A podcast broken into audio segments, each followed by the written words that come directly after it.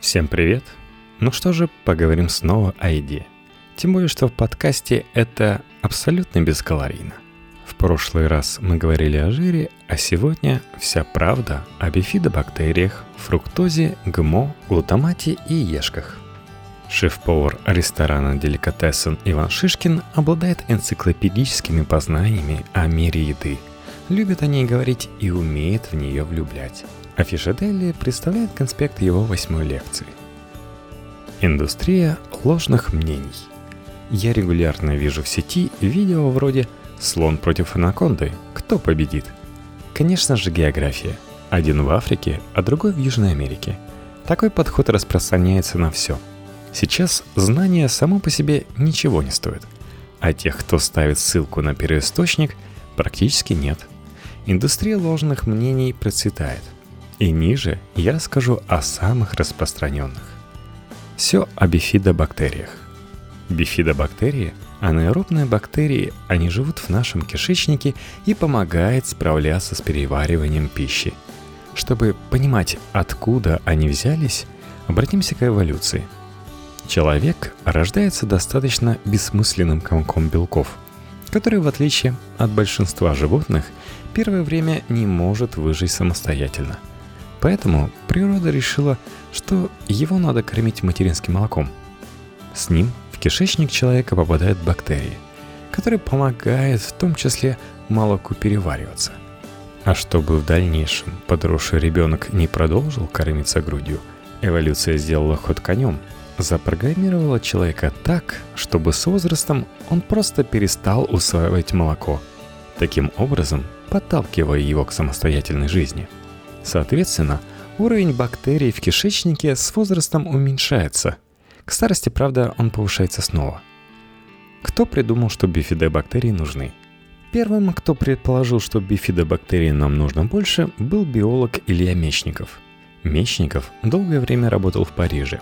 Его работы настолько понравились ученому Луи Пастеру, что на старости жизни он перебрался в Париж и работал в созданном Пастером институте – Мечников обнаружил достаточно понятную вещь. Бифидобактерии в нашем желудке борются с патогенными грибами и вредными бактериями, которые живут в организме, из чего он сделал вывод, что вопрос долголетия – это вопрос поедания йогурта. Всю оставшуюся жизнь он посвятил этому исследованию и сел на диету. Несмотря на то, что ему это не очень помогло, умер он в свои честные 70 лет, Илья Мечников по-настоящему считал, что все-таки продлил свою жизнь на пару лет, потому что ел специально завороженный йогурт. Так начал зарождаться миф о бесконечной пользе кисломолочных смесей. Бесполезность лактобактерий. Этой же проблемой занимался ученый из Болгарии Стамин Григоров, открывший лактобактерии. Они якобы, попадая в наш кишечник, должны помогать переваривать лактозу. Но идея не подтвердилась. Лактобактерии перевариваются раньше, чем оказывают нам помощь. Сейчас мы эволюционируем в обратную сторону. Выживают особи, у которых есть переносимость лактозы. Однако в мире по-прежнему живут люди с непереносимостью лактозы. Например, подавляющее большинство африканцев. Для северной части Европы этот процент уже небольшой, около 50%. Пропаганда йогуртов – тем не менее, это не остановило следующих исследователей.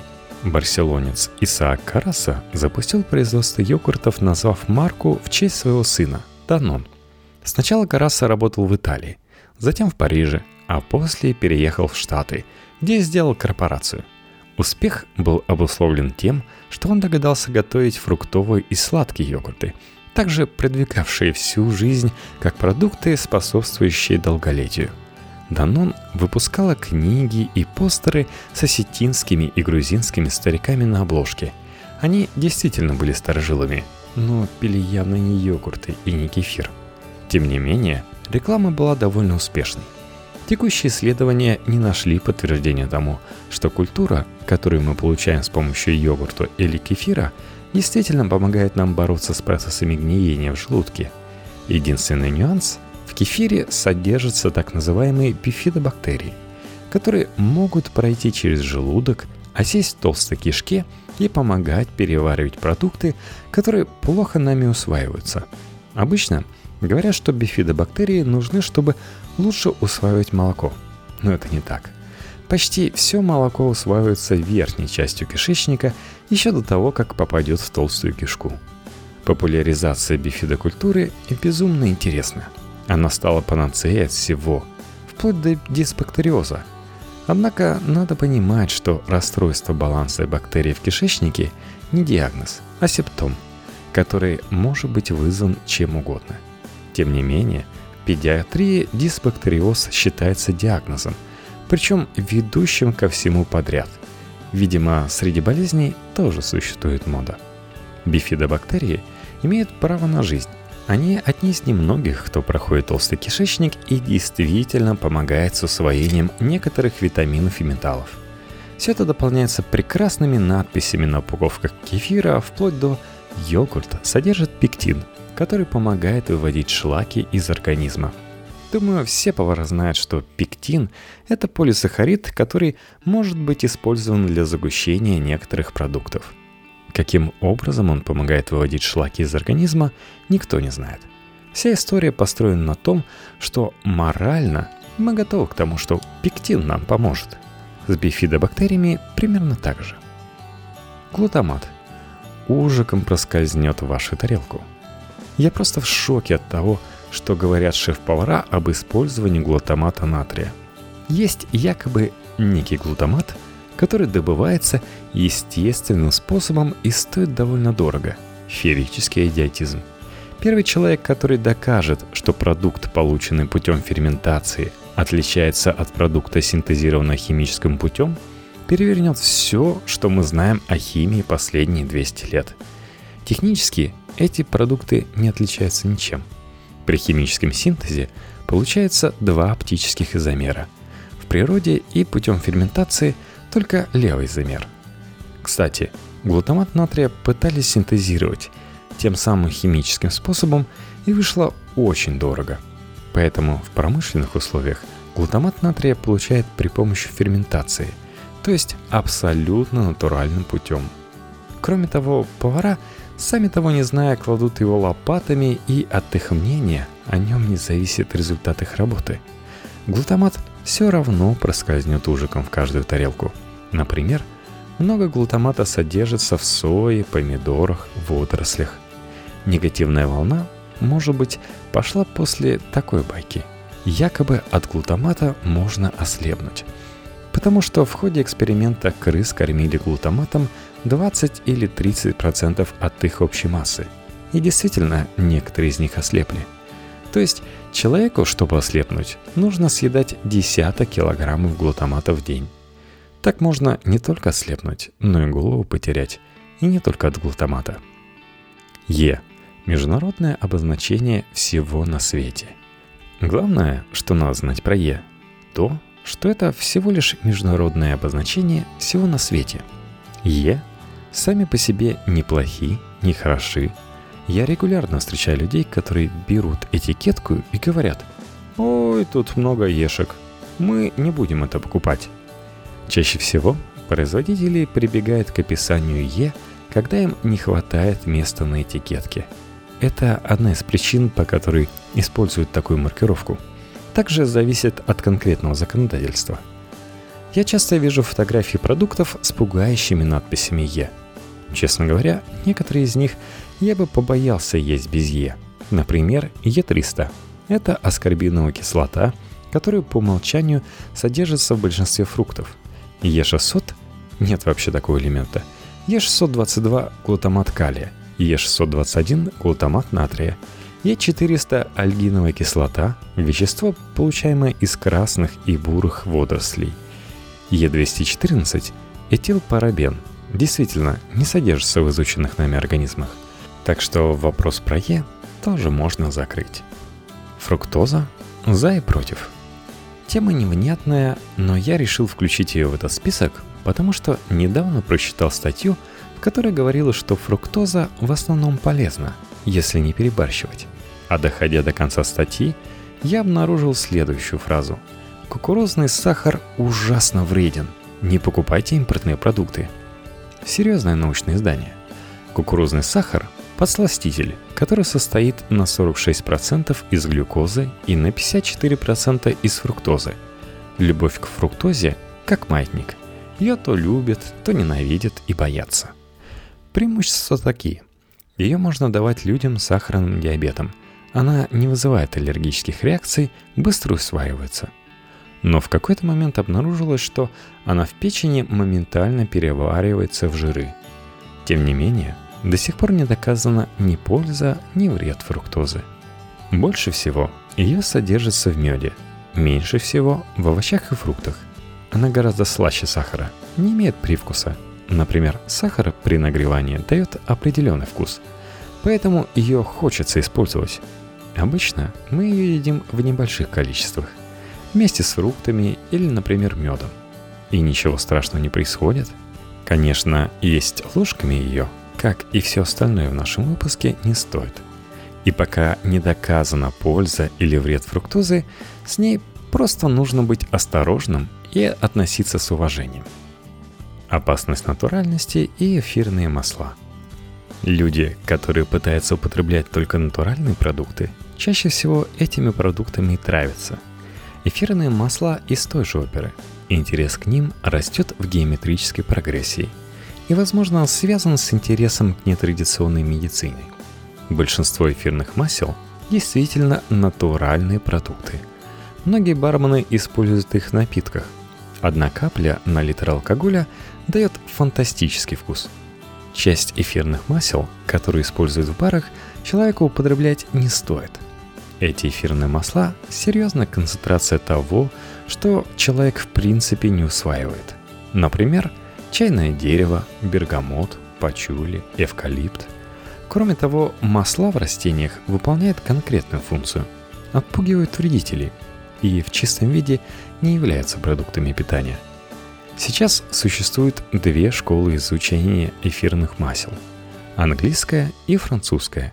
Первая полностью против употребления их в пищу. Вторая говорит, что употреблять можно только те масла, источник которых мы употребляем в обычной жизни. Например, капелька эфирного масла лимона – концентрация 1 килограмма этого кислого фрукта. При желании мы можем съесть столько и как-нибудь это, думаю, принесем. Вино – не гастрономический продукт – есть большое количество исследований, в ходе которых люди не могли не только отличить дешевое вино от дорогого, но и распознать сорт вина. Одно и то же вино в бокалах разной формы, из разного стекла и с разной площадью окисления мы воспринимаем совершенно по-разному. Кроме того, есть также много исследований по восприятию вина в разных условиях. Если одно и то же вино пьют на траве или у камина – его воспринимают совершенно по-разному. Соответственно, к любым рассказам о плохом или хорошем вине надо относиться с опасением. Это во вторую очередь касается и крепкого алкоголя. Оценивая импортные виски с закрытыми глазами, вряд ли можно различить разницу. Но, например, коньяк от кальвадоса в большинстве случаев отличить можно. Крепкий алкоголь, в отличие от вина, очень сильно физически взаимодействует со слизистой рта. И рассуждать уже приходится не только о вкусе и аромате. Еще один момент. Один и тот же крепкий алкоголь можно получить бесконечное количество раз, следуя четким инструкциям. В случае с вином результат всегда непредсказуем.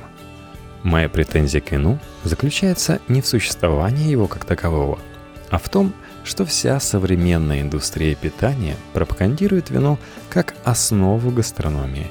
Но разве это гастрономический продукт? Если купить в магазине колбасу, нарезать ее и подать в ресторане, вы повар, вы буфетчик, купил, продал. Это ресторанный бизнес, но не гастрономия. Гастрономия не то, к чему ты готовишь, а то, что ты готовишь. Право на существование вполне имеет эксперт, который может отличить вино из одного региона от вина из другого региона. Год выпуска может предположить, что какое-то вино еще хорошо, а какое-то уже нет. Человек, который открывает бутылку, наливает вино и говорит, что оно подойдет к жареной курочке, также заслуживает это право. Но когда он превозносит ценность вина как основу трапезы, это неприемлемо. Помните, его задача продать товар в бутылке, а не налить вам правильного вина. Любое вино переоценено, соответственно, переоценена его стоимость. Пить вино во время еды – очень старая традиция. Его научились делать в Малой Азии и Междуречье.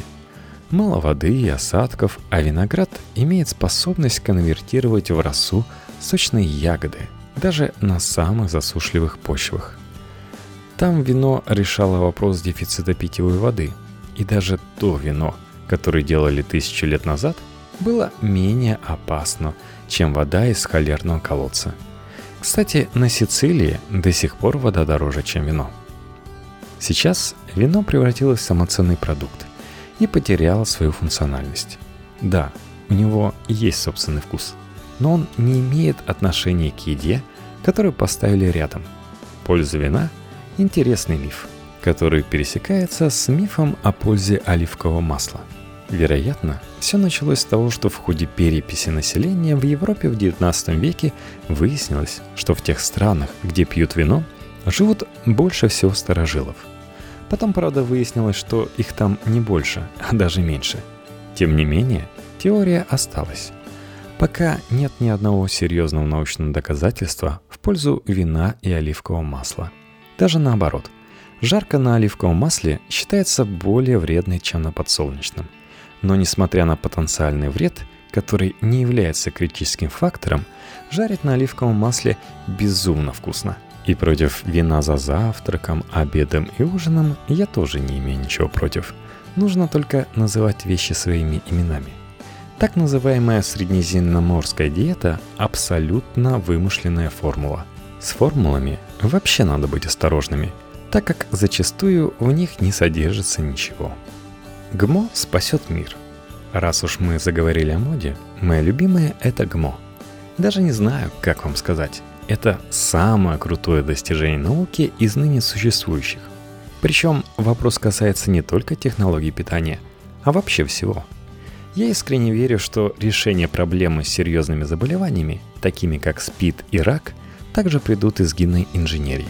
Человечество много раз проходило через подобные новшества. Вертится ли Земля вокруг Солнца или наоборот, и через это пройдет. Почему генную модификацию сейчас не любят? Она считается вредной. Понятно, что это полная чушь. Самый распространенный страх – в клубнику пересадили ген из плавников акулы, и теперь у нее вырастет плавник. Такой вариант теоретически возможен – хотя чисто технически работать он не будет. Кроме того, надо понимать, что встраиваемый фрагмент отвечает лишь за что-то нужное нам. Например, за выработку витамина, цвет или устойчивость к болезням. Поэтому нет разницы, откуда этот фрагмент брать, если он отвечает только за то, что мы хотим получить.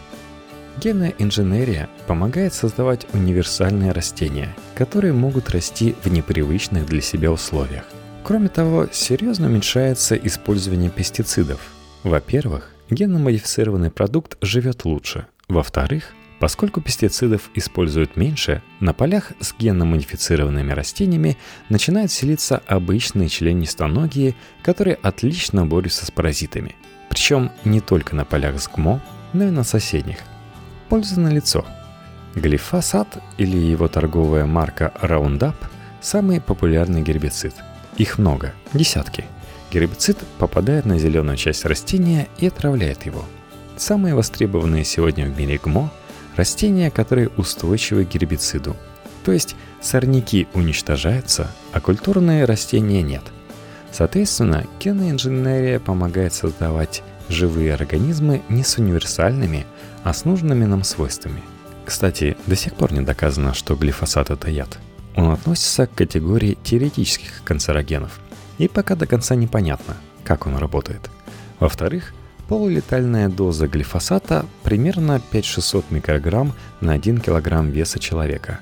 Чтобы вы понимали, смертельная доза соли 3000 микрограмм, то есть соль гипотетически вреднее.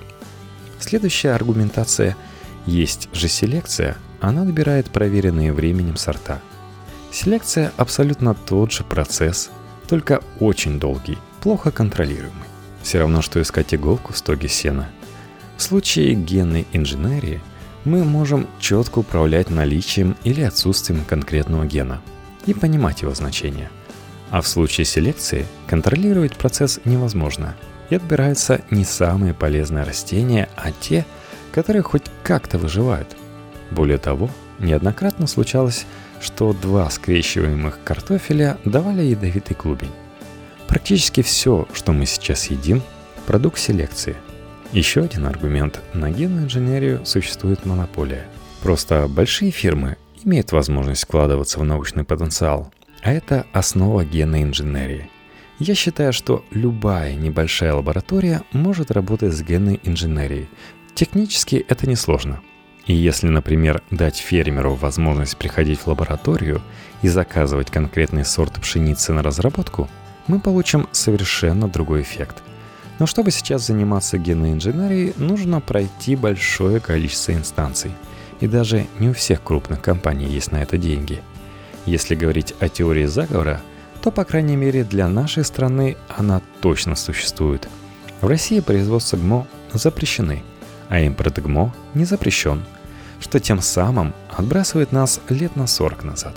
И это исключительно вопрос морали и права – а не технологии, которые зачастую помогают творить чудеса. Сейчас в России есть маленькая группа ученых-единомышленников, которые работают над этим вопросом. И если у них все получится, произойдет настоящая революция. Уменьшится себестоимость сельскохозяйственной продукции, урожай увеличится. ГМО среди нас. Люди каждый день используют массу новых продуктов. Мы уже говорили о локальности продуктов – 80% тех, которые мы регулярно используем, не местные.